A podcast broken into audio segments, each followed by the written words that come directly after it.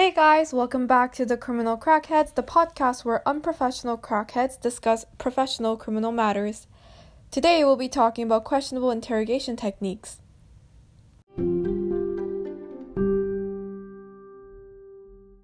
Okay, so jumping right into it. Canadian police officers are allowed to do some pretty sketchy stuff. They're allowed to lie to suspects that are being interrogated, but the confessions need to be made voluntary. Judges are the ones that decide if these confessions were voluntary or not, so the judge can throw out any confession if the interrogation is too deceiving or overly harsh. The judge also has to throw out any confessions if the sp- suspect is believed to be in a state of distress. See, the thing is, the line between an appropriate lie and an inappropriate lie is too vague and probably needs to be further ses- specified. That's whack as crack. Yeah, it really is. Um, so now we're going to discuss the two major types of interrogation methods um, that really get people riled up. The first one is, you know, the Reid model. It's commonly used in North America by police officers and investigators to elicit confessions during interrogations. It has a history of being falsely, you know, bringing falsely accused suspects to confess to acts they haven't committed. Probably the most famous example of the Reid technique being used is the Central Park Five, which I'm sure is a case most of you know. There are three major components to the Reid technique, and so it starts off with like the factual analysis of the case or of the suspect, I guess, and then there's the behavioral analysis interview that they have, and then there's an interrogation. So, the goal of this investigation is to elicit um, a confession from a suspect, obviously. So, the exact way that these Reid investigations are conducted vary by case and circumstance, but the one thing that they all seem to have in common is right from the jump, the suspect is told by the investigator, like, we believe you're guilty. You're guilty, basically. And so, this technique is mostly, you know, most frequently criticized for being more focused on a confession as opposed to gaining, you know, facts or evidence and research shows that this method of interrogation often provokes false confessions due to its you know guilt provoking nature. You can imagine how stressful it is being told you're guilty so one component to the Reid method is to shut down the suspect's attempts to deny information or you know provide information that may prove innocence. And a judge in a canadian court case that you might know it's rv chapel or chappelle i'm not sure stated that although there is no law prohibiting the use of the Reid technique, I find that it has the ability to extinguish the individual's sacred legal rights to be presumed innocent until proven guilty and to remain silent in the face of police questioning. So, judges don't like this technique either? Yeah. But then again, Canadian officers use this less frequently now, right? Yeah, they don't. So, another commonly used tactic is the Mr. Big tactic. How it works is that an undercover agent acts as a criminal, and then they convince other individuals to take part in low level crimes. So, the relationship will start to develop with the individual, and the undercover officer offers to connect the individual with his boss because, you know, they think they're a criminal, right? Um, so, that would presumably benefit the individual by providing them with more criminal opportunities or like you know they can help them with legal issues. Um, so the offer to do so is based on the condition that the suspect confesses to the boss whatever crimes that they um, the police believe the suspect has committed. The police then use this confession in court to prosecute the suspect. Okay so obviously if someone is coming to you and is saying ooh like and they're a criminal presumably like you'd be like they want you to admit to this crime, you want to seem hard, you're probably going to be like, yeah, like, I did this crime, I'm so bad. But anyway, so the Supreme Court of Canada, aka the SCC, believes these types of confessions pose the following issues. So, first, sometimes the confessions that come from Mr. Big interrogations aren't reliable. Like I said, a lot of the time the suspects make these confessions to, you know, like fit into the culture of the crime. And then, so second, the court also believes that the confession can cause prejudice. And third, the Supreme Court believes that Mr. Big operations leave room for police misconduct. So the SCC ruled that Mr. Big induced confession should be ruled as presumptively inadmissible unless the Crown can prove that the value of the confession is more valuable than the prejudicial effect that the evidence may have. So the evidence provided by the admission must be reliable, and the reliability will be judged based on a set of markers of reliability, whatever that means. Um, well, actually, that that includes things like evidence only the person that committed the crime would know, or information that the pu- public doesn't know. You know, stuff like that. The SCC also ruled the following about police misconduct. So they said misconduct that offends the community's sense of fair play and decency will amount to an abusive process and warrant the exclusion of the statement. Yeah, and my very good friend, Lisa Dufraimont, an associate dean at York University's Osgoode Hall Law School, told me that a confession has to have been made voluntarily. But that's where things can get a bit murky. The judges have to make judgment call to whether or not circumstances of the interrogation were too oppressive or coercive for the confession to be considered voluntary. Like you have mentioned, this is quite difficult for the judge, and it's completely up to their own judgment on whether or not an individual gets charged for a crime that they may have or may have not committed. Justice Iacobucci, on behalf of five other members of the Supreme Court of Canada, said, It may seem counterintuitive that people would confess to a crime that they did not commit. However, this intuition is not always correct. A large body of literature has developed documenting hundreds of cases where confessions have been proven false by DNA evidence, subsequent confessions by the true perpetrator, and other such independent sources of evidence. Now, some of the cases that many of you guys would know would be by the techniques that Canada made in form of deception known as the Mr. Big. This was pioneered by the RCMP in the early 1990s. The details vary from case to case, but it works something like this. An undercover officer posing as a gangster becomes friends with a murder suspect. He gets the suspect to do some low level work, like making cash deposits, or delivering packages for his gang, and eventually the officer offers to introduce the suspect to his boss, Mr. Big, who is actually another undercover officer.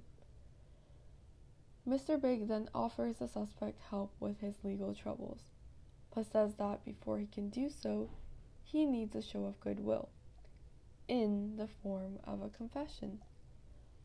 A famous case that was later on proven to be false confessions was when Andy Rose was convicted of the 1983 killing of two German tourists in British Columbia, which was based on a confession he'd given during a Mr. Big sting eight years later on in 1999.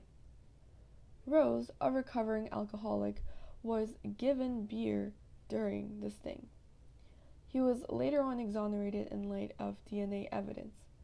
Although false confessions do still happen in Canada, police methods and the legal system are changing. However, another case in 1996, a 14 year old girl was murdered in Regina.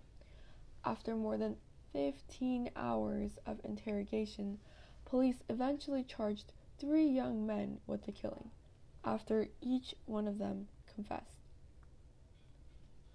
All three were also innocent. Quote, All I know is for hours on end I said, No, I had nothing to do with it. Next thing you know, I'm sitting here going, Sure, why not? I did it. Says Joe Labadie, one of the three men who falsely confessed. Labadie and the others were subjected to a questioning technique known as the RAID model of interrogation, a method employed by police across North America. This tactic was comprised of multiple steps geared towards persuading a guilty person to confess, but all too often results in innocent suspects offering false confessions. This model was also used during police interrogations in the Central Park jogger case in New York. These interrogations led to false confessions from five young men who ended up spending years in prison. These methods of interrogations are actually against our rights and freedom. Many of the methods of these interrogation violates the human rights as defined in the Charter. The conditions of detention in which a person is held can also be inhuman or degrading. In the Greek case, the European Commission on Human Rights found that when the following conditions of detention amounted to violation of Article 3 overcrowding, no access to open air, limited lighting, no exercise, and prolonged detention. Sleep deprivation is also against Article 3, and the case with the 14 year old girl murdered in Regina, the three young men were held for 15 hours of interrogation. The confessions rule also says that any confession that is a product of outright violence is admissible and that the Crown must provide that the statement was not obtained by fear of prejudice. If there is any evidence that the accused was assaulted by police during interrogation, the conduct could impact on the will of the suspect for some time after. Threats of violence have an equally coercive effect. However, many of these interrogation methods consist of many violent threats or detain them for many, many hours. The use of criminal methods of interrogation have also been something that's had legal limits in the context of domestic criminal law. It focuses on whether the investigators conduct words and actions that the statement is not only voluntary but also based on surrounding circumstances. The psychological tactic aspects is not to obtain a confession but to convince him or her to provide a statement and an admission of guilt. There are aggressive interrogation, which relies on application of force or subjects of detainee types of treatment set out above are coercive because they require the detainee to choose between providing information and cooperating or enduring more of the treatment. However, coercive interrogation methods remove the choice completely, and this is why they are impermissible. In this context, coercion involves abuse tactics whether physical or psychological, which are inherently inhumane. So, in the future, specific components of the Reid model may become illegal considering the fact that health professionals believe it causes trauma to people who are subjected to it. Um, there's also now more pressure on law enforcement, like ethically. So it's likely that even though there will be no laws created to prevent um, to prevent using the Reid model, it will likely die out as a result of the pressure to follow, you know, modern ethical standards. Um, Mr. Big operations still happen and will most likely continue now that the SCC has created, you know, clearer guidelines for law enforcement that use the Mr. Big technique. So, what is your opinion on all of these questionable interrogation tactics? I think when it comes to the Reid model, that whole, you know, method of investigation should probably be illegal.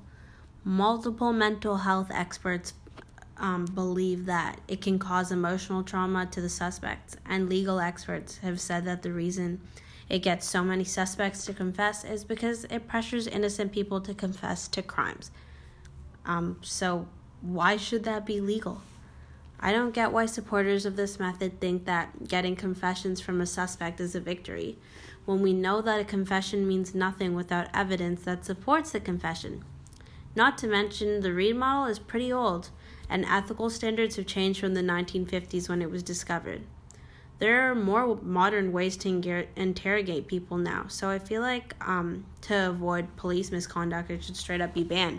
I mean, like there's a peace model that is um, something that a lot of people are using now. So again, what is the point of the Reid model now that we have other ways to do, you know, an interrogation?